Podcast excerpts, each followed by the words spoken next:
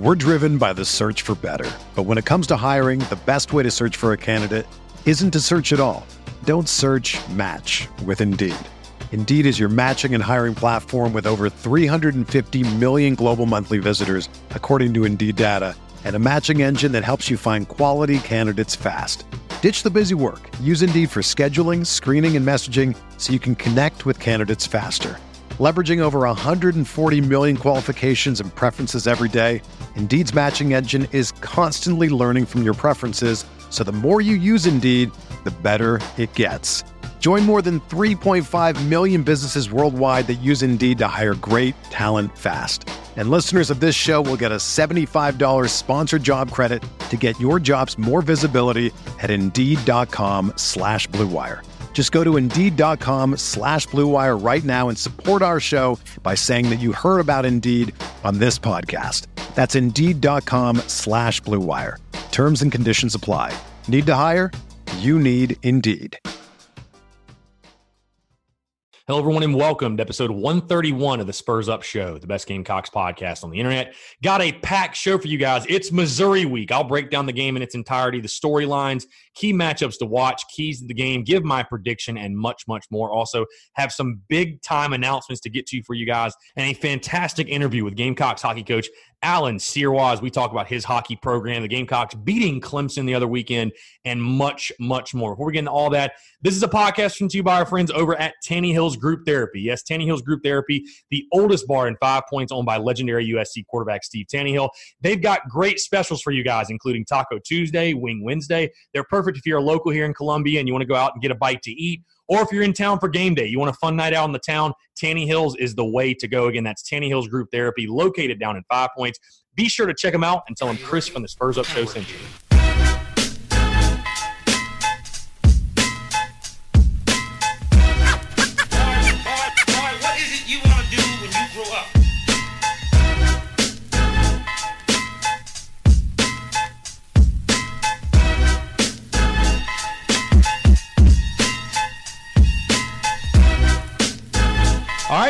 Phillips, your host of the Spurs Up Show, as always. Appreciate you guys tuning in. Got a packed show, obviously. It is Missouri week, the battle for the Mayor's Cup. Gamecocks looking to extend their winning streak over Missouri to four straight years. Going to get into that game, dive into it, break everything down in its entirety. Before I do, got some announcements, some housekeeping items to get to before we start the show. First off, if you did not see on social media, uh, if you have not seen yet, the Spurs Up Show official watch party for the Missouri game. I'm very, very excited to get this going. Obviously, Gamecocks being on the road, the only two games I will not make this year are at Missouri and at Texas A&M, simply because of the road trips that were just they're really hard to manage. Um, so won't be making a trip, but was able to partner up with the Cotton Gin down in Five Points. If you're listening to this, you're probably pretty familiar with it.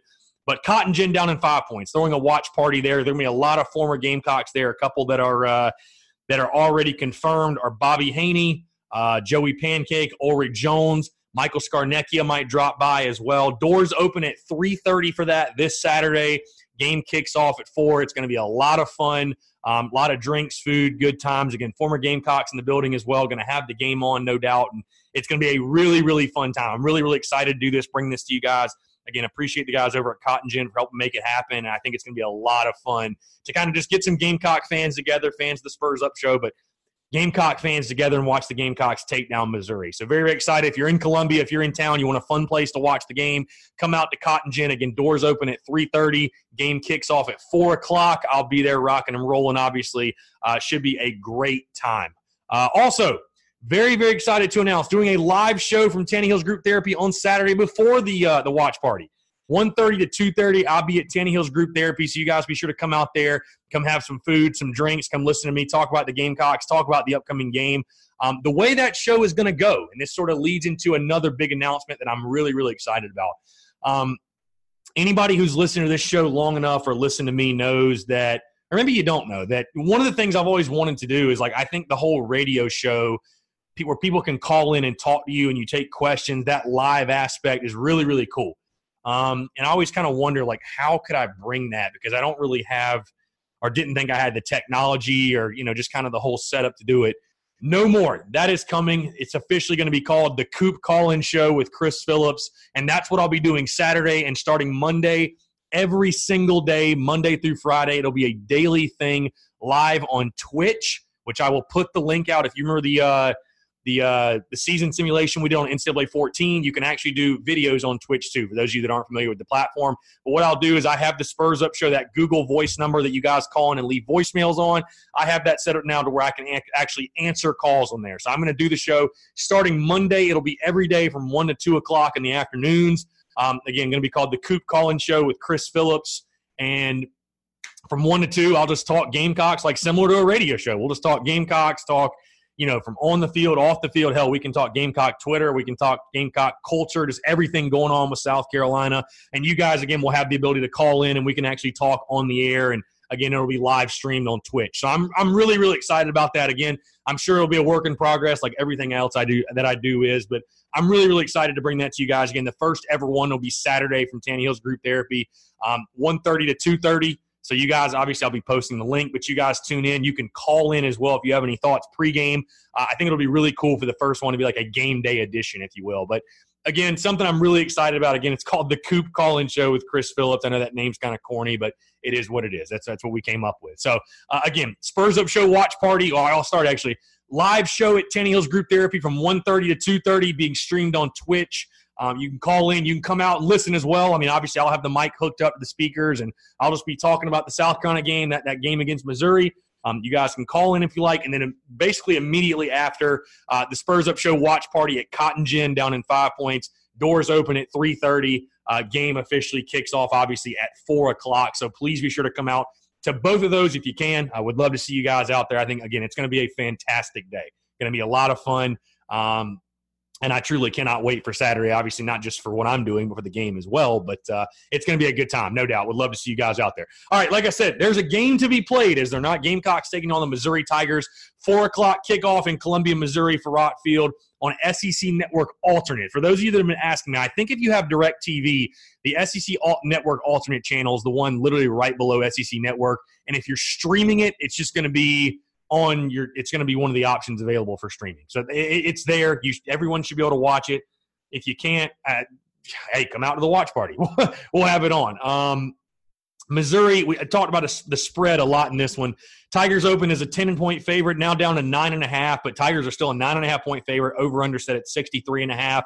Uh, series history. Carolina actually leads the series five and four and who can forget the last time they met last year gamecocks winning the monsoon game, Michael Scarnecchia having the game of his career. South Carolina wins 37 to 35 off a Parker White game-winning field goal. Uh, injury report for this one: Randrecous Davis, Brad Johnson, and Keir Thomas looks like the only guys that should be out. Um, you never know, obviously, as we get to game day and who's going to be out with a stinger and what have you. Guys have been sick, but those are the three guys that we know for sure right now that are going to be out. Obviously, Missouri head coach Barry Odom um, Tigers this year two and one with wins over West Virginia and South Missouri, Southeast Missouri State. They actually lost to Wyoming in Week One. I know Missouri was a team that a lot of people were giving hype this preseason. They came out and got smacked around Week One. So the Tigers obviously are, you know, I think in a similar position as the Gamecocks. And as I get to my storylines, that's really my first one: is that who are we? You know, who are we as a team? And I think Missouri's got to be thinking the same thing. This is a huge game for both programs in the sense for this 2019 season. And really, you could say for both coaching staffs, too, because I don't 100% know the pulse of the Missouri fan base in regards to Barry Odom, but I know he was a guy that after 2017 was highly, highly scrutinized. Was a guy that a lot of fans wanted to run out of town. And I think Barry Odom's still kind of a guy like Will Muschamp, even, who is sort of earning that trust and trying to, you know, get the fan base on his side in his corner, if you will. But I think both teams for the immediate future right now for this season, I think both teams are simply just trying to find out, you know, who are we as a team? Um, you know, what and I think for both teams, this game is going to play in a lot to um, how the rest of their season goes. I mean, I think for South Carolina, that's the next storyline I have here. You know, is this game a must win? You know, I've seen a lot of that on Twitter and on social media this week. You know, would you consider this a must win game for South Carolina? I, I think it's, you know, here's the thing Kentucky's a must win. But this one's as close to a must win behind that one as you can get. I mean, this game to me is going to really determine the success that South Carolina has in its 2019 season. I mean, listen, it's hard for me to imagine you lose this when you go to what? You go to two and two um, or excuse me, you go to one and three. What am I talking about? You go to one and three. It's hard for me to see South Carolina making a bowl at that point. Um, if bowl eligibility is on your mind, which obviously, of course, is, you need to beat Missouri. You need to go on the road and win this one. Again, this is a 50 50 game, toss up, swing game. I know what the spread says, which I disagree with the spread. Um, was shocked it was that high. But this is as close to a must win game as it gets. Um, you know, you you have Kentucky coming up immediately after Missouri. And again, not looking ahead of the Missouri game. But I just know me personally, I just can't even fathom and just don't want to think about the vibe around Columbia if you're one in three going into the Kentucky game. Because, I mean, I think we all believe that South Carolina should beat Kentucky this year, even with Ryan Hilinski at quarterback. I mean, this is a team that's lost Terry Wilson for the season. They lost Benny Snell. They lost Josh Adams. They lost a lot of guys off their defense, off their offense, off everything, off the last year's team that won 10 games. And we knew coming into this season that Kentucky game was a must win. I mean, for the Will Muschamp era, for his status as head coach, that was a must win. And to me, it's just losing against Missouri, man, it just puts a really, really bad taste in your mouth coming into a week that is so important for this program. Uh, but but focusing on this game, I mean, I, I, just really think for the Gamecocks' prospects of making a bowl game, and heck, I'd say Missouri's prospects of having a good, you know, a decent season, a season like they were hoping to have. This is a must-win game for both teams. I mean, it's as close to a must-win as you can get. Um, it's an extremely important game. It's a game that I know both schools, um, you know, both schools really. This has become a very interesting type of rivalry. Again, South Carolina leads at five and four. It's been very, very back and forth, very competitive um, since Mizzou joined the SEC. And I think this is one South Carolina again. You know, you're fighting for SEC East supremacy or the pecking order, if you will. And you don't want a program like Missouri to jump you. I, that, that's, you know, you want to be up there competing with the Georgias, the Floridas, the Tennessees, and maybe not Tennessee right now, but you want to be competing for that number two spot behind Georgia. You cannot afford to have Missouri jump you. And that's the same reason why you can't allow Kentucky to beat you again. Because if you're you cannot justify that you're on the right path as a program under Will Muschamp if you can't win these type of swing games. If you don't beat a Kentucky, for example, which again I know I'm getting ahead of myself talking about Kentucky, but this is an important game. This is a really, really, really important game because you know there's a lot of positivity right now and a lot you know saying how look how good South Carolina looked against Alabama and you know what do you do with that momentum? Do you take it on the road to Mizzou and play your best football, win by two touchdowns? You kind of get some positive momentum going, get the USC fan base and be kind of back in your corner a little bit, or do you squander it and that same team doesn't show up? Um, so it's a big game, man. I think it's just a big. It has huge ramifications for the Gamecocks this 2019 season, without a doubt. Um, another huge storyline, obviously, Kelly Bryant, former Clemson quarterback, the quarterback now at Missouri. Uh, he's off to a pretty decent start this year. But again, it kind of comes back to me like, who are you? Like, what type of player are you? Because the last we saw of you, you were getting benched at Clemson. And, you know, listen, for this year from Missouri, they lost to Wyoming, which I know it's a tough place to play, but it's Wyoming. And they've blown out two bad teams. So we don't really know anything about them either. But the whole the whole Kelly Bryant versus South Carolina dynamic, I think, is definitely a storyline to watch. Um, Kelly Bryant, you know, he's a solid player, dynamic, can run and throw. Um, obviously, his biggest knock at Clemson was the passing game for Kelly. So it'll just be interesting to see. You know, South Carolina, know South Carolina fans have certainly got a chip on their shoulder. They want to take this guy out for what he did to him when he was at Clemson. You know, I'm sure Kelly Bryant feels a little bit the same. You know, I'm, I'm sure he's still not a South Carolina fan. You know, I am sure that's something that's kind of ingrained in him. But uh, no, the whole Kelly Bryant dynamic and the game. How, how do the Gamecocks defensively? How do the Gamecocks defensively? You know, handle handle a dual threat quarterback, like a true dual threat. I mean, I'd say probably this is yeah, this is going to be the first dual threat guy that South Carolina has really faced this year. I mean, I, I don't think you could throw any of the other ones really in that category. And again, Kelly Bryant, I wouldn't say he's the best quarterback in the world, but he's certainly a dynamic player and a pretty solid college quarterback. So, uh, how do the Gamecocks handle him defensively will be something big to watch as well. Final storyline for this one. I just think it's a storyline that, you know, the Mayor's Cup, again, this one, like I said, it's turned into a rivalry. Gamecocks have won three straight. Um, and, in a time right now where it feels like South Carolina's got more losing streaks than winning streaks against teams, can they make it four straight? I mean, this is really just one you want, you need. You know what I mean? Like you can't afford to, you know, you have again put yourself ahead of Missouri in the SEC East pecking order. You, in my opinion, you cannot afford to slip up and allow a program like Missouri to beat you and to jump you, if you will. It's not a good look for Will Muschamp. It's not a good look for his program. And it's just something you want to avoid. Again, you want to keep that positive momentum, that winning streak going. Um, so, again, what factors that play into it? Again, I, I think it's interesting how this has kind of become a little rivalry. Um, you know, I, I think the two teams really don't like each other all that much. And again, the games the games are always good. I, I said in the preseason that I thought South Carolina would either lose at Missouri or at Tennessee, just because those two series, South Carolina has been playing with fire so much in these winning streaks, and it's eventually going to come up and bite you. Is this the weekend it does? Hopefully not.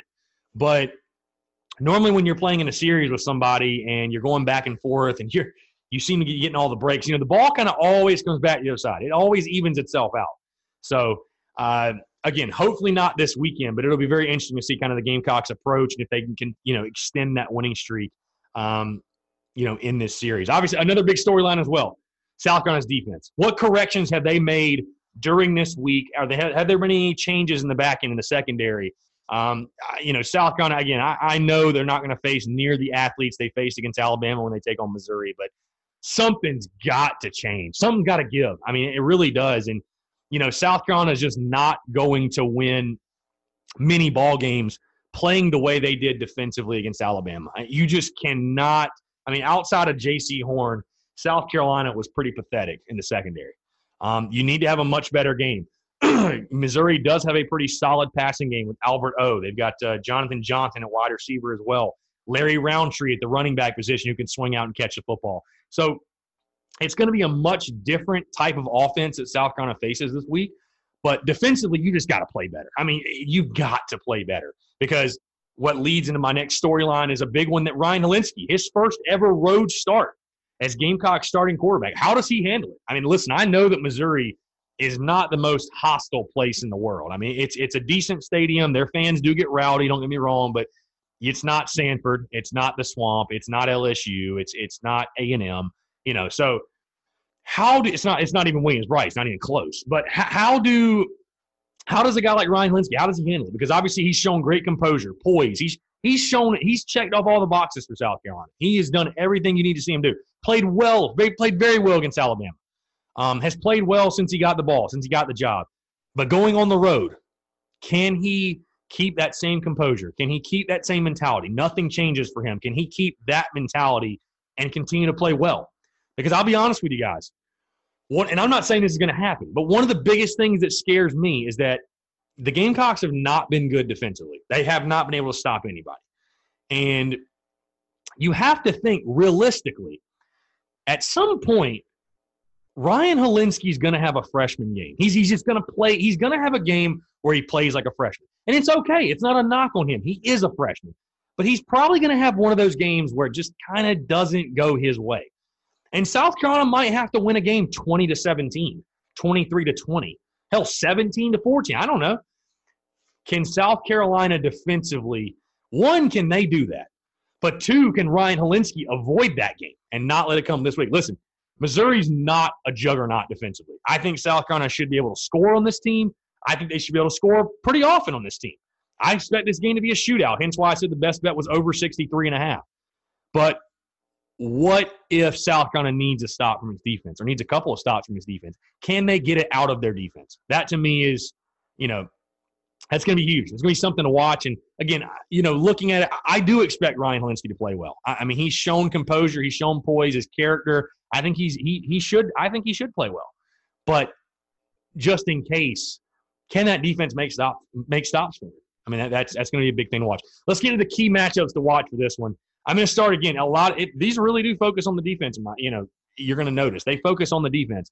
My first one is linebacker play for South Carolina against tight end Albert O. Alberto, if you're not familiar with him, one of the SEC's best tight ends. Uh, taking a look at the stats, a year ago he had 43 catches, 466 yards with six touchdowns. So the dude's a threat. If you've never seen the guy before, I don't know. Let's see. He is 6'5", 255. Reminds me like a Weslye Saunders type that South Carolina. You guys probably remember Weslye Saunders. I've had him on the show before. He's got that similar type of build. Huge dude, but extremely athletic. He can be a huge mismatch problem. The Gamecocks linebackers, let's it, face it, guys, they have not been great. South Carolina's linebacker play has not been good. So whoever, you know, I, I think the linebackers will spend most of the day covering him. You might get a nickel to drop down and cover him, but whoever's on him, you've got to be able to limit Albert O. That's going to be one of Kelly Bryant's best friends on Saturday, no doubt. The linebackers for South Carolina overall just got to play better. They got to play better. They got to play better assignment. They got to be in the right place at the right time. They got to wrap up. They got to tackle. They got to hit. They got to do all the little things. But the linebacker play just got to get better. It just it just does. You cannot win and have a good defense without decent linebackers. So linebacker play against tight end Albert O, my first one. My second one, defensive coordinator Travaris Robinson against offensive coordinator Derek Dooley. I told you guys he's got these key matchups focused on defense because I think the Gamecocks need to play well on defense to win this game. Um, T. Rob, his stock is plummeting at the point at this point, and I, I love T. Rob. Love the mentality he brings, the fire, the energy. But dude, as much crap as I give Will Muschamp for this being year four and his defense not being where it needs to be, what about T. Rob? He's a defensive coordinator. I mean, outside of one year in 2017 where this was a you know a team that was just very opportunistic and got the ball off of everybody that year, this defense hadn't been all that great. And I mean, T. Rob's the defensive coordinator. He's the man in charge. Derek Dooley on the other side, obviously, you probably remember him from being the head coach at Tennessee, which was a very much failed experience. Um, but this is a matchup that two minds going against each other. You need to win. South Carolina has been out schemed at times this year. You know, South Carolina has been, they've looked silly. They've been in the wrong place at the wrong time. Haven't won the matchup because they've been misaligned. Things of that nature. That comes back to coaching. South Carolina's got to be in a better place coaching. Derek Dooley, a capable play caller, in my opinion. But T Rob's stock is plummeting right now, man. The way this defense is playing. His defense has got to step up because it reflects back on him. Reflects back on T Rob.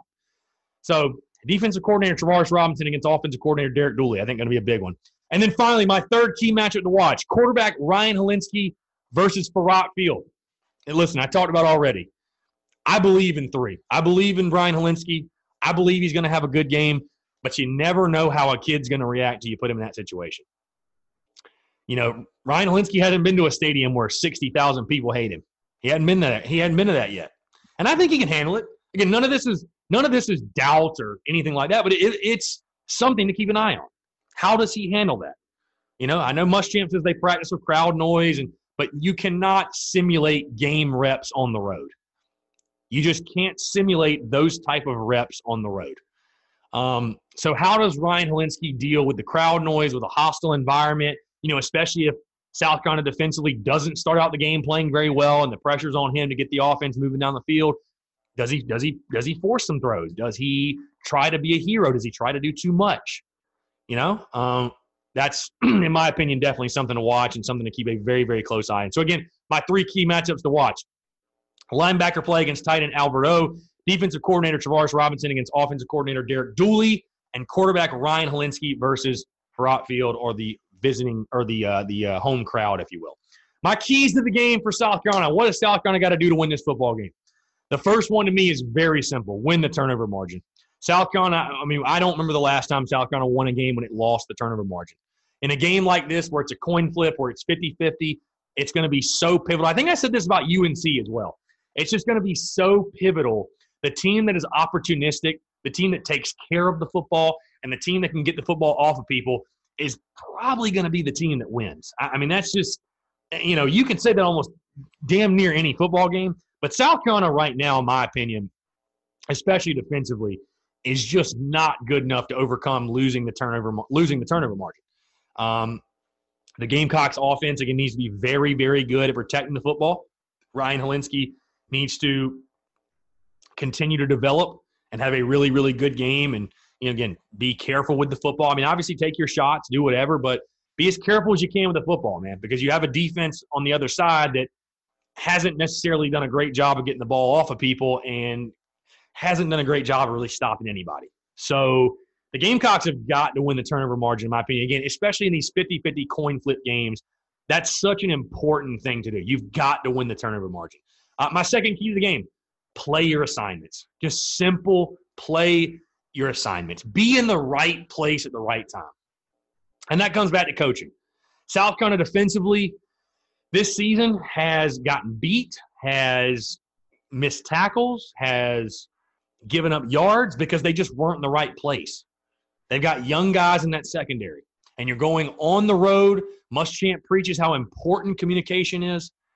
You got to play your assignments. You could say on the offense, too, the offensive line. I know they had a great game against Alabama. They did. Tip the cap to them. They've been so much better since week one.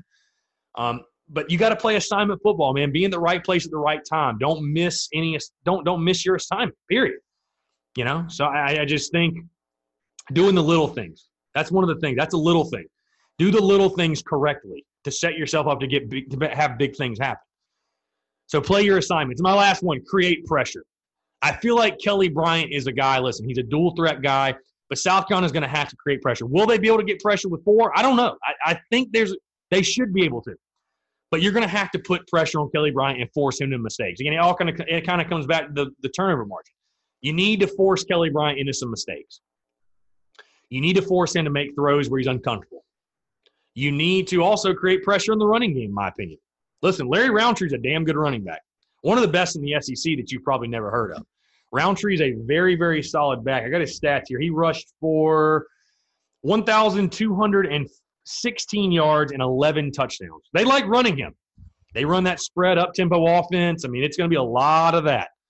So the Gamecocks just need to play well on the defensive line, create pressure on not just Bryant but also Rountree. You know, plug holes. But I think in the passing game, getting getting Missouri to third and eight or longer, getting pressure on Kelly Bryant, make him uncomfortable. Again, he's not the most polished passer in the world. Get him to make some mistakes. Um, so again, my keys to the game: win the turnover margin, play your assignments, and create pressure.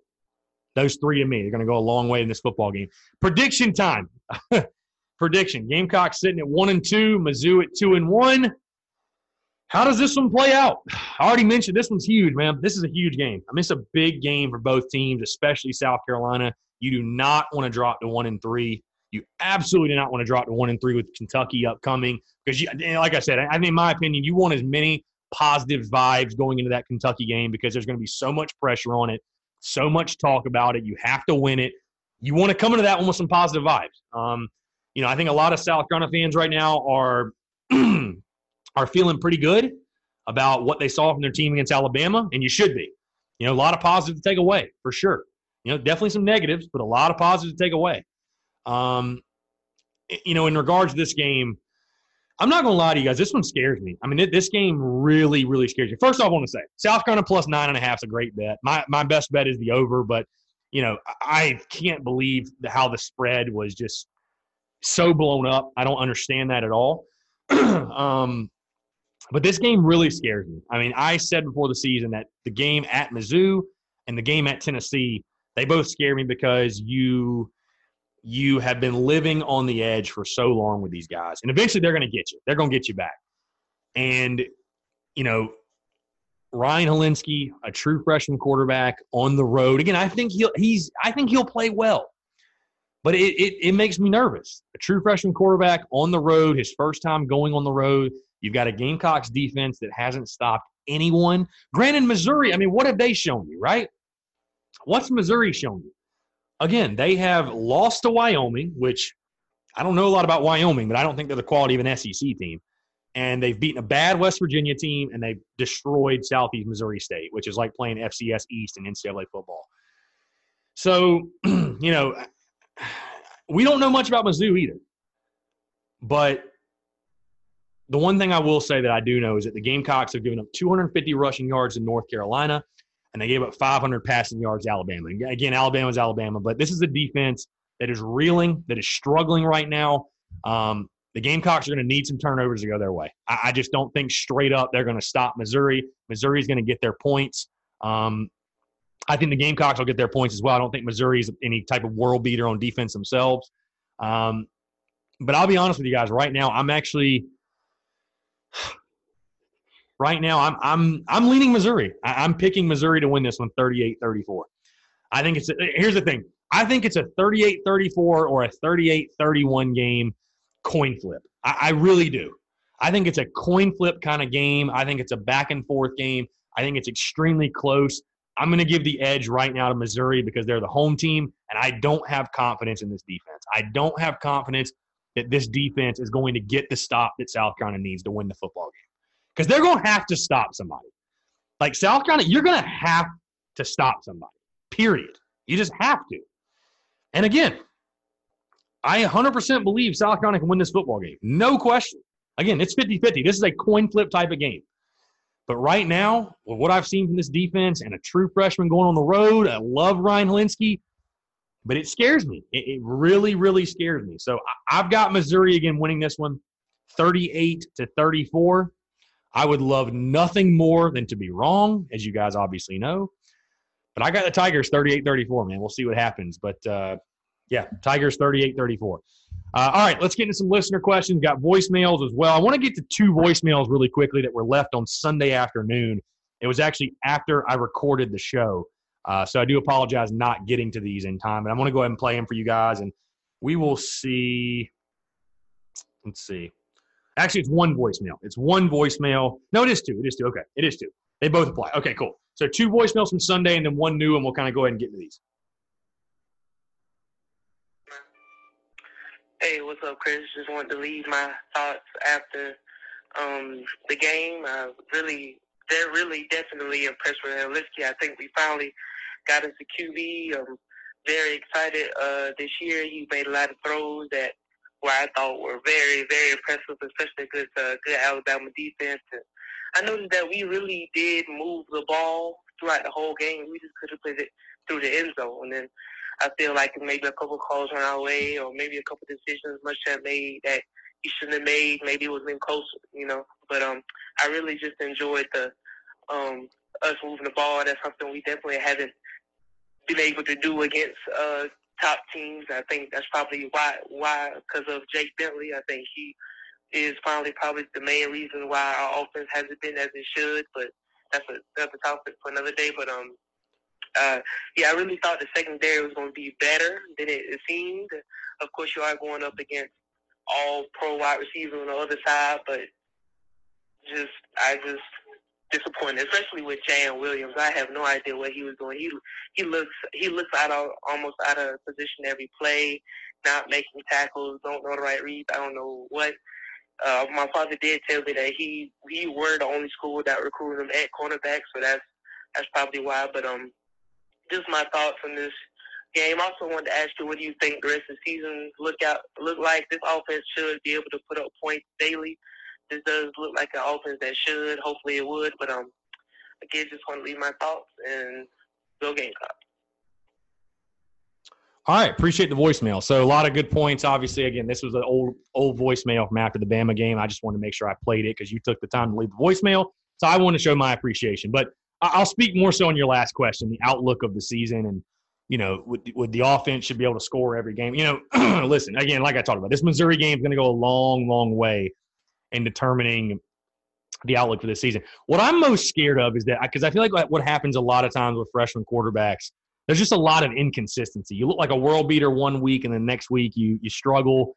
You know, I, again, that may not happen. I mean, it really might not. Ryan Hilinski's a different breed of dude. He's a different type of guy but I'm just nervous about it. I mean, I, I love Hilinski too, bro. I, obviously, we all do, but I'm just nervous about it, man. I mean, it's, it's it's hard not to be nervous when you got a true freshman quarterback. Now, do I think?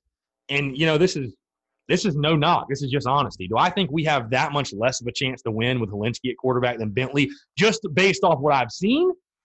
I don't really think so. Like I, I think with from what I've seen so far from Hilinski, this can certainly be a bowl team, no question. I think this is still a team. If you can beat Missouri on Saturday, that can win at least six games. I mean, I don't think seven and five's out of the question. I really don't. So, because you you think he should only get better. Um. So you know, I, mean, appreciate the voicemail again. I, think the outlook of the season. You know, I think fans we should still expect to at least be competing to get to a bowl. But this this one Saturday is going to go a long way in that. Hey, what's going on, man? Uh, it's Carter. I'm currently sitting at my house Sunday afternoon and just thinking about yesterday and just being after the game, you kind of get a different perspective and you kind of have to think back on some things that happened. And while I was very impressed with the um, play of Hilinski, I know there's a lot of things, especially defensively, we need to work on. Um, did have a question I wanted uh, to ask. I wanted to get your opinion on Hilinski staying in the game for that final drive and taking that big hit. I, I believe it was either the second or third play of that drive. Um, just want to get your thoughts on that, and if you thought maybe just the game kind of already decided at that point if it would have been a good idea to take him out and probably put Joyner in, just give him a couple reps against that Alabama defense. And you may touch on this during um, the show before you take more spells, but just want to get your thoughts on that. Love the show, and uh, go Gamecocks. All right, Carter, appreciate the voicemail, man. Yeah, really quickly, I did talk about this on the show on Monday, but uh, you know, no, I, I, think it's just more so because they wanted to see Ryan get as many snaps as possible, get as many reps. I understand where you're coming from with you don't want to see him get hurt, but uh, I, I, think that's what it comes down to as far as they just want to get him as many reps as possible. All right, so th- here's a voicemail that was actually left today uh, regarding the Mizzou game. So we're going to go ahead and get to this one. Hey, Chris, what's going on? This is Tim. Uh, sorry we didn't get a chance to meet up at the Bama game, but looking forward to Missouri this week. My question for you is I know you do your keys to the game and you highlight players, but what is an X factor that you see other than that that could really have the game go our way? Um, maybe it's, you know, some how the coaches approached this game with, with, with Kelly Bryant after seeing that, you know, after seeing him at Clemson. Uh, but I just wanted to get your thoughts on something other than what you specifically highlighted. Um, just want to hear some more names and some things that we could look out for during the game. Uh, anyway, keep doing what you do, man. Really appreciate it, and go Cox. All right, Tim. Appreciate the voicemail, man. Dad, we'll definitely have to meet up sometime this season. Just let me know. But uh, X factor going in the game that maybe I'm not even nobody's talking about. Maybe I'm not talking about. Um, you know, obviously slowing, stopping Kelly Bryant. I mean, I, I think it's Larry Rountree. Um, that maybe that's not a name that you're hearing a whole lot going into this week. And I know I did mention him um, a little bit earlier, but South Carolina was abysmal against the run against North Carolina it's going to be hard for South Carolina to win this football game if they cannot stop the run. And Missouri again loves to run that that up tempo, that spread, kind of sort of what South Carolina does, but they do it even on steroids. I mean, they love to run the up tempo, the quick offense, and they love to run the football. They really like to run the football. So, you know, I, I just think for South Carolina, it's it's going to be imperative to that. That's the X factor. Javon Kinlaw again playing his best football. Game, the Gamecocks on the inside playing well. Um, you know, it, it's going to be very, very important to stop the run. And Larry Rountree, again, a lot of South Carolina fans, if you're hearing this, and they may not be too familiar with Larry Rountree or what he's done, but very solid back. I mean, very, very shifty. Um, you know, type, water bug type runner. If you're familiar with that, I mean, he's just a very shifty guy. Um, can make people miss, and South Carolina hasn't been great tackling. So I think stopping Larry Rountree could be the X factor in this game, especially for the South Carolina defense. Because I, I, think offensively, I do think offensively South Carolina will be fine. I really do. But defensively, they just got they they it's they've got to make stops. And it's really what it comes down to, in my opinion. So appreciate the question, Tim. All right, let's get into these other questions here. Uh, I got one on Twitter from at Patrick Jones 44. I don't think Jam will be benched against Mizzou. So do you think they use him as a spy on Kelly Bryant? Man, I don't know how they use him, but they got to change up the way they use him because they either need to put him on the bench or use him in a different way. Because like like like the uh, the voicemail said earlier, man, it just he has been abysmal, and I don't really know what the solution is or what's wrong or you know where the development process is going wrong. And Muschamp talked about him at the presser this week, saying that you know they want to see more consistency. Sometimes it's mental, sometimes it's this, it's that. I mean, I don't know, man. I don't know what's gotten into Jam Williams. Um, it worries me because you feel like Muschamp should be able to develop a guy like that, and he hasn't. But uh, you know, I don't think using him as a spy would be a bad idea. But all I can say is this: they've got to change the way they use him. They got to change something up. Um, got another question here from at Spurs Up USC. Would you rather beat Clemson and lose the rest of our games, or win the rest of our games but lose to Clemson and Georgia? And my answer might surprise you because obviously he's asking, would you rather go two and ten for the rest of the season, go two and ten but beat Clemson, or go eight and four and lose to Clemson and Georgia? Sign me up for that eight and four season, man. I'll be honest with you because you don't get anywhere as a program going two and ten. You just don't. I mean, listen, South Carolina's beaten Clemson before. It's happened in our history. I know it would suck to lose them, and it sucked to lose to Georgia again, obviously. But you get nowhere as a program going two and ten. you just, I mean, Muschamp doesn't have a job. I, that's and that's the sad part to think about is that Muschamp would be highly favored after that if we beat Clemson. But number one, it wouldn't happen. A one in a one in ten or yeah one one in ten South Carolina team wouldn't beat Clemson. And again, you just get nowhere as a program doing that. You, you need to get as many wins as you possibly can.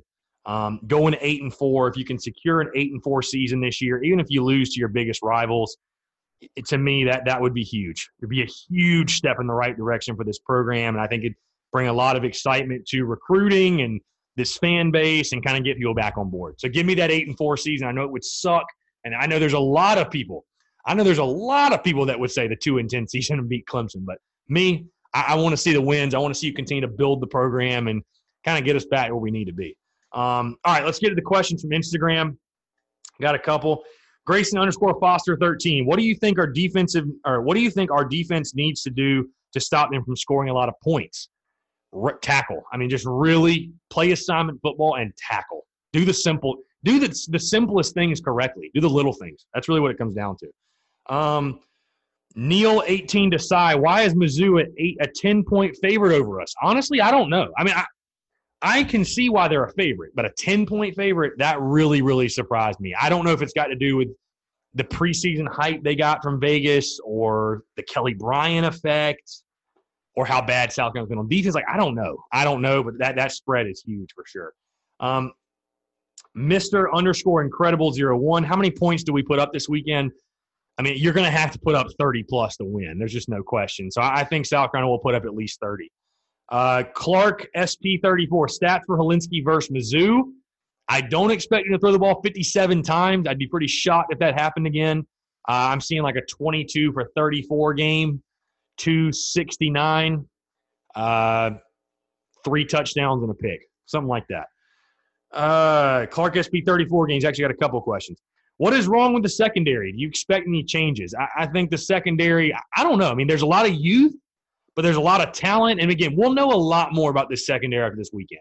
Alabama's deep wide receivers are going to make a lot of people look stupid in the secondary. But I just I don't know if our secondary got a little full of themselves in the offseason or if it's just the youth or what's going on. But yeah, they've got to step up and play, no doubt. Um, Clark SB34 also asked, we see more of Dak 7 this weekend? Dak Joyner. I don't know. It's a great question. I mean, I know a lot of people are wondering where he was at in the Bama game. I don't know if it really ever made sense to put him in at quarterback, but – you definitely think they're going to use his dynamic playmaking ability at the quarterback position. Um, I think we will see more of him. I'd love to see more of him in the red zone, like I said before, but uh, kind of have to wait and see. Davidson underscore Lynch 20. We need to win this in Kentucky to have a chance at being bowl eligible. I agree. I think you got to win both. I, I, just, you know, and for the direction of the program and, you know, the really Will Muschamp, his job status. I mean, you need to this this focusing just on this Missouri game. We know how big the Kentucky game is. That that we don't have to talk about that one. But this Missouri game, again, it's as close to a must win as you can get. It's going to be really, really hard to have a good season or a decent season if you lose this game. Um, real Josh will 90. If we play like we did against Alabama, what do you think will happen? I think we'll probably win. You know, I think we'll probably win. Uh, Blake C615. Do you feel like Ryan is an elite quarterback, possibly bringing us monumental wins this season?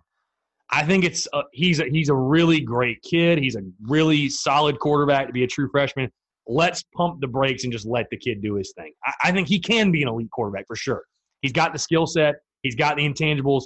Let's just let it happen. I, I don't want to put the elite t- label on this kid. He's played two games. You know what I mean? Let's just let it happen for him. Um, Finally, Saucy Bro 22. Why are we freaking underdogs? Road, I mean, a team on the road with a true freshman quarterback. I think that's kind of what it comes down to is why we are underdogs in general. So appreciate the voicemails, appreciate the questions, guys. Got a really fantastic interview. I'm very excited for this one. Uh, Allan Sirois, uh, Gamecocks hockey coach, Gamecocks club hockey. I just call him Gamecocks hockey though. They've been picking up a lot of steam over the last couple years, a lot of fan support, and I really wanted to get him on the show and kind of preview their season. Gamecocks have already Gamecocks hockey's already started their season. They actually beat Clemson last weekend, which is awesome. So we definitely talk about that. But wanted to talk to Allan, kind of his experience playing in the ECHL, being the Gamecocks hockey coach. Give those guys some love. You guys know I had James Harkey on the show as well. That's lacrosse coach. I wanted to get Allan Sirois, the head coach of Gamecocks hockey, on here as well to talk about his squad and really just talk about the Gamecocks hockey program because it is a great program that they are running. Um, it was a phenomenal conversation. You guys stay tuned for that, and it's all brought to you by our friends over at SeatGeek. South Carolina fans, if you need your tickets to any Gamecock sporting events, Gamecock football games, the South Carolina Kentucky game's upcoming. It's a night game. Thank God. I'm so excited. Um, but if you're going to Columbia, Missouri, if you need your tickets to Kentucky, any game this season, go download the SeatGeek app or go to SeatGeek.com. Use the promo code SPURSUP to save $20 off your first purchase. If you don't need tickets to South Carolina sporting events, they've got tickets to literally anything and everything else. MLB for all you Braves fans out there. I know the Braves just just uh, punched their ticket to the playoffs. They're going to be hosting the NLCS, NL or the NLDS, excuse me. you need your tickets to that, you could use it for that. Uh, NFL, NBA, NHL, concerts, comedy club events doesn't have to be sports. SeatGeek actually does all the work for you with it, with their ticket rating system.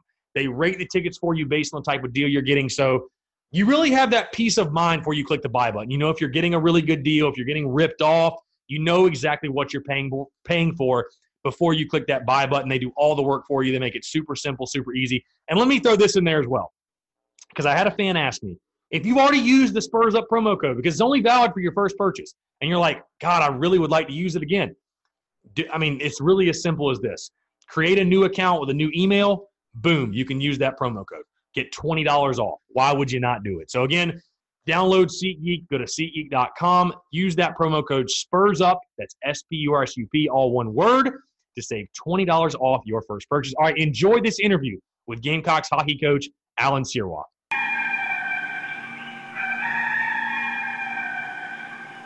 All right, joining us today on the Spurs Up Show is a man that is a former ice hockey player. He's the ECHL's ninth all time career score with 594 points. He's currently the Gamecocks head coach of the Gamecocks hockey team. I'm very pleased to welcome the show Gamecocks hockey coach Allan Sirois. Allan, appreciate you taking the time, man. It's a pleasure to have you on. Thank you for having me. Absolutely. So I want to start, Allan. Obviously, very excited to get you on because I talk to a lot of guys that are involved, whether it be Gamecocks football, baseball, basketball, you know, the main sports. But you obviously being the head coach of the hockey team, you have a very in-depth hockey background, like I mentioned, was fantastic in your playing days. Just kind of talk about uh, your upbringing. I know you're from uh, from Canada. Just what got you into the sport of hockey, and just kind of where that love first started for the game. Well, I'm uh, yeah, I was uh, born and raised in uh, Quebec, Canada, and uh, pretty much where I come from, um, it's like football here. The uh, hockey is by far number one sport. Uh, pretty much, I would say 70, to 80 percent of the uh, boys and girls now uh, play play the sport growing up, um, and I fell in love with it right away. Um, make a long story short, I grew up through the ranks and end up being able to sign a contract with the St. Louis Blues, and end up in the uh, the farm team, which was Baton Rouge at the time in Louisiana. And after a couple of years there, uh, I became a free agent. Ended up signing a contract with a team called the Pee Dee Pride in Florence, South Carolina. Mm. Uh, met a girl there, and and uh, now we we we're going on to our 20th of uh, year of marriage uh, coming in January. So, um, and after that, uh, been here this long uh, in South Carolina itself about 10 years. Um, and uh, I was offered a chance to uh, to jump in and to um, head coach this uh, the, this great group of guys here, and um, I've been loving it since. Well, first off, congratulations on the 20 year anniversary. Obviously, that's awesome. But uh, so yeah, I mean, I was looking, taking a look. You were a guy like you mentioned. I mean, Baton Rouge, Jacksonville, Pee Dee, Florence, Greenville. You kind of bounced around a lot. I mean, how close did you come to the uh, you know, to making it up to the NHL ranks. Because again, I, I, you know I was reading through your profile and it says a career minor leaguer, but I mean you were a, a damn good player. I mean, how, how close were you to cracking through to the uh, the NHL ranks, if you will? Uh, I think I was still pretty far away. The, the the the the big thing with me with my game was my uh, my skating ability, speed mostly. Mm. Um, both times that I uh, attended the St. Louis Blues training camp, both times I got cut. Um, uh, both reasons was the same. Uh, they could say that I had a good shot, I could score, uh, saw to play well. Um, I just my skating ability wasn't to that other level of the NHL, which mm. I could see. Uh, you know, skating with those guys around. I mean, those guys are really, really good. Uh, I played some some hockey at the American Hockey League level, which is like AAA in baseball. And I would say the East Coast to the, the American League is there's not that much difference. But when you make that last step, that's when the, the, it's a huge jump. So um, I would say that I was I was still kind of a little bit far away, but I was I was just really glad and appreciative to be able to get a get a taste of it a little bit and be there for for a couple of weeks and and really skate around with guys that I've been watching on TV growing up that I was my idol. So. Right. No, yeah, and you. So it's funny you mentioned the skating ability because I was going to say my first uh, first time getting a taste of uh, you know NHL hockey was two falls ago. I went up to a Buffalo Sabres game, and I mean you can just see the. I mean it's the the size and the way those guys move on the ice to me is just it's crazy to watch because I mean the size of like football, you know, football players, but they're move. I mean the way they're moving on the ice is just crazy. I mean, would you say it's the most important attribute to have for a pro hockey player? Is just that skating ability is really what it comes down to. It is. It is. Uh, seems like when when I was playing uh, um, an East Coast Hockey League level, there seems like everybody had kind of a kind of a role. Um, there was a lot more fighting at the time as well, so there was guys that were just there for that. Didn't really need to skate very well as much, but in today's game, if you can't skate, you can't play. It doesn't matter how good everything else is. If you can't skate, because these guys are amazing, and they're in an unreal shape compared to what it used to be back in the days as well uh, with everything else we know about uh, getting ready, prepare for uh, to play pro sport now today. Um, these guys are re- really amazing.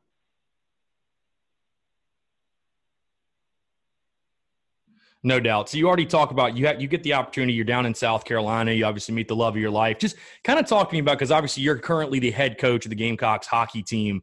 How, how did that opportunity come about? I'm very intrigued. How, how did you? Where did the connection to the South Carolina Gamecocks come from? Well, let's just say that our program really, really uh, uh, moved forward uh, quite a bit in the last five years. This will be my fifth season. Uh, mm-hmm. When this came around, actually, the guy that was coaching before that was an ex-player, um, and then he was moving out, going to Charlotte uh, to, to to start his his life really with a with mm-hmm. a real job after graduating from the University of South Carolina. Mm-hmm. Um, so really, they asked uh, they asked myself if I was interested. Uh, I mean, I didn't know if I really wanted to, if there was something I really would would enjoy, and uh, they were really in, in a bind. Um, mm. So I went ahead and I jumped in, and right away I could tell I really I really enjoyed it. Um, I, I kind of like everything about the game. Try to teach um, the youngers how, how to how to get better, and and uh, and I like the fact that they're older as well, so you can talk to them like they're you know they're a man, the young man uh, getting ready mm. to uh, to graduate and move on to life. And uh, and really from there, um, no, I really, I'm, I mean, I'm all in. Uh, unless they get rid of me, I'll be I'll be around.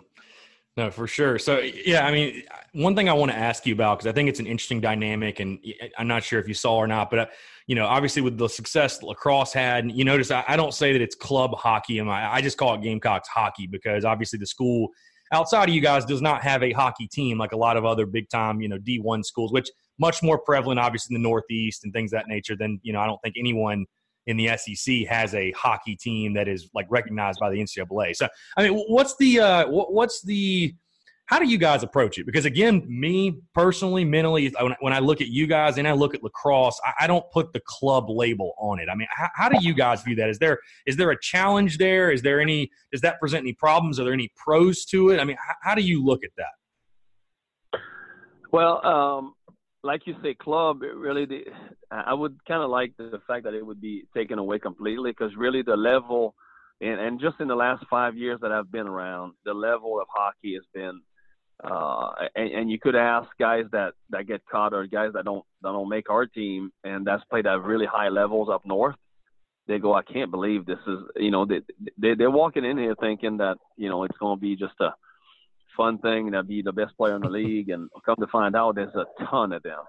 Uh, mm. This year was a great turnout, the best turnout I've had in five years, with 56 players trying out. Um, part of that was six goaltenders, wow. which is it's a nice thing to have. Um, now the bad side of that is I had to make some really hard decisions um, mm.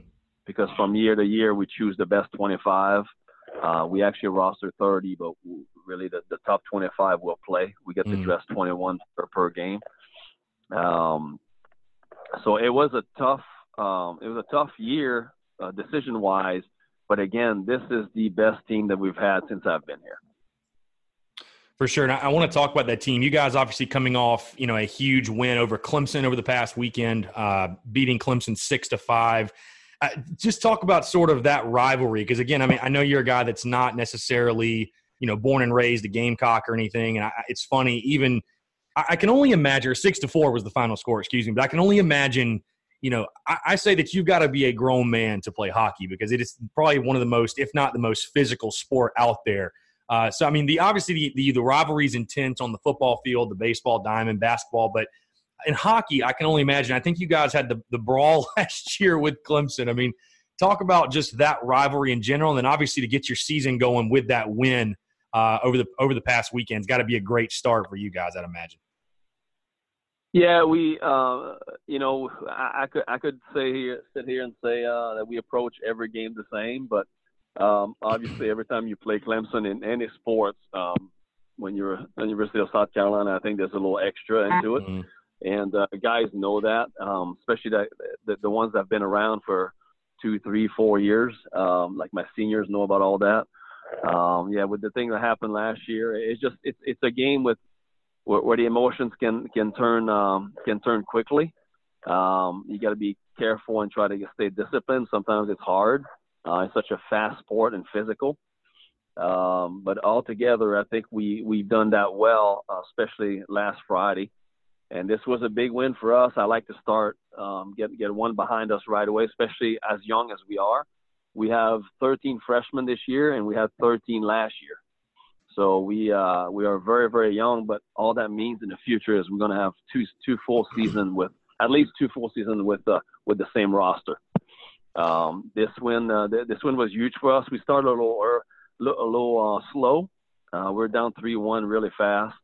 But guys started figuring out. I think because we're so young, I think that was part of it. Guys were a little nervous, and you could tell in the second period they started picking it up, and in the third period, I, I thought we dominated the third period, and and uh, we had 52 shots on net, so mm. uh, we definitely had the puck most of the time. So it was a great way to start the season. And I'm sure it's fun to go up to their place and take care of business as well, Coach. I have to ask, and if you can't answer, I completely understand. But what was the uh, what was the deal with the uh, with the jerseys thing? Did they not exactly copy you guys' jersey design? What because it, it, just seemed kind of fishy to me. I, I didn't I didn't really look at it that much. Um, I kind of looked at it quick. I saw it on social media. They seem to be they seem to look alike, uh, but I didn't really want to make a big deal out of it. And and this is for the players to have fun with. Uh, um, I, I don't really care what they wear as long as we win. No doubt. Well, we won't make a big deal of it, but we will say it is a carbon copy, so we we, we can at least admit that. But uh, now, just so, taking a look at your schedule, obviously, you guys play at the Plex in Irmo, South Carolina. If that's incorrect, you can correct me there. But uh, and I know it's you know you talked about how much this program has grown over the past five years or so since you've been there, and I noticed that. You know, I mean, I'll be honest with you. Three, four years ago, I didn't know anything about Gamecock hockey, and now, you know, you see a lot of the fan support. And I think lacrosse is picking that up as well. Uh, just talk about how has the fan support been and how has it grown since you took the job? No, it's, just to tell you that the, the, the first season I took over, we we took a bus, I believe, once or twice because that's really all we could afford, and guys were driving their own vehicle to games, uh, which we we worked right away onto onto changing that, and we're at the point now where we have a bus at every single game. Our attendance um, the last game against Clemson uh, last season, the senior night, was the biggest attendance you ever had, which was over 700 people in that hmm. small mm. little arena, which was pretty amazing. Um, it turned out to be a spectacular night. Um, and then live, obviously, we've got a small ice here, so live is, is, is a blast for any fans. Even if you're not a fan of hockey, just going to see it live, and uh, you know, every time you play Clemson is always a little extra as well. But Mm. Um, other than that, uh, the big addition last season of Alan Gordon, uh, which is our equipment manager, mm. also works for the works for the university. Uh, has a ton of contacts, ton of experience in the in in hockey, mostly in minor league. Uh, but he can relate uh, very good, and he's got a love of that university like you wouldn't believe. And he's been reaching out, and the outpouring has been amazing. We've uh, we've sold. I don't know the exact number of how many jerseys we sold, but we had a we opened a store online for three weeks, and uh, I believe we we we, we profited over five thousand dollars um, wow. just jersey sales. It was out of nowhere. Yeah, it was it was amazing. We had a golf uh, golf tournament this summer where we raised over twenty five hundred dollars, and it was put in in, in in a three week time. um, yeah, it, it, it, the support has been great. Um, and you know the, the the great tight end of uh, Ravens, Hayden Hurst, has also made a great donation to our team, which ended up buying us uh, brand new jerseys, gloves, and um, and uh, pants as well. So that's awesome. It's been I've, all over. I've, I've been seeing some of the stuff with the uh, you know with with the equipment you guys have been getting, which is I mean fantastic. Again, I mean it's it's great to see that support, and I'm not surprised that Gamecock Nation has been able to to pick it up there for sure for you guys. Um, you know, I talked a little bit earlier about the whole the club versus I guess NCAA thing, whatever. I mean, is it to a point where you would want to grow the program to where you'd want to take it to that NCAA level and make it an official NCAA sport? I mean, what are your thoughts? I mean, do you like it staying kind of being in the current level it's at now? I think I think for now where we're at, I think I think it's fine. I, I like the way we're growing. You, you can't go too fast either, right? Uh, because of a change, so much a change of players, and uh, because at the end of the day, as of right now, this is a student-ran organization. Mm-hmm. So the students, we have a president, vice president, treasurer, all that stuff. Um, they deal with the school because uh, really all I do is coach. Um, I try to help in other ways I can, but I, I actually not having any contact with the school. The students do all that. Right. So, um, but at the end of the day, if we keep growing the way it is and the support is there, um, our arena is definitely too small. That would be uh, a big negative there because Right. we, you start growing now. Now you're becoming D1. You're gonna you're gonna need a few thousand seats. Um, 700 is not gonna cut it. So. Um, there'll be some Hey, well- adjustments there, but that would definitely could be could be uh, uh, in the future could be something doable. Hey, why not throw some ice in Colonial Life Arena? I mean, I know they've done it before, so Wouldn't that be great? Yeah. that'd be awesome. I think that'd be a great venue for it.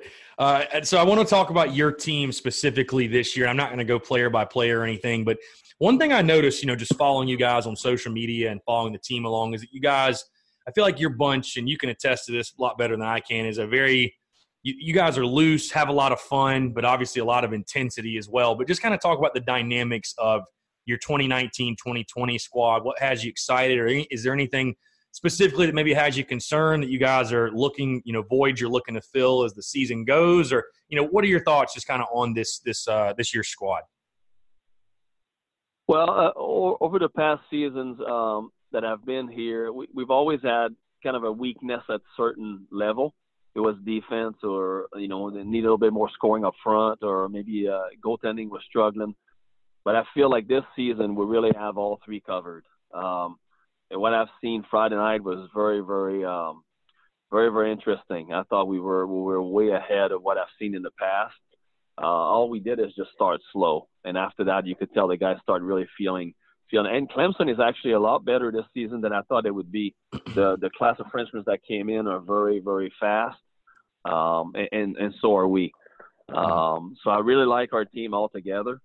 Um, our speed, I think, is going to be huge.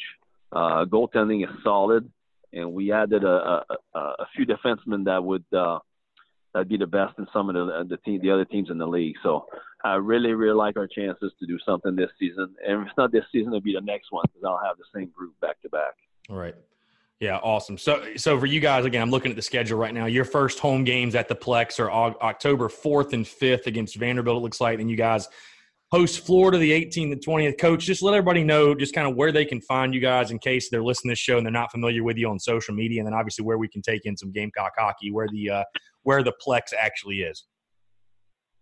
It's in Irmo. It's uh, uh, off I-26. It's exit, exit 97, the peak exit.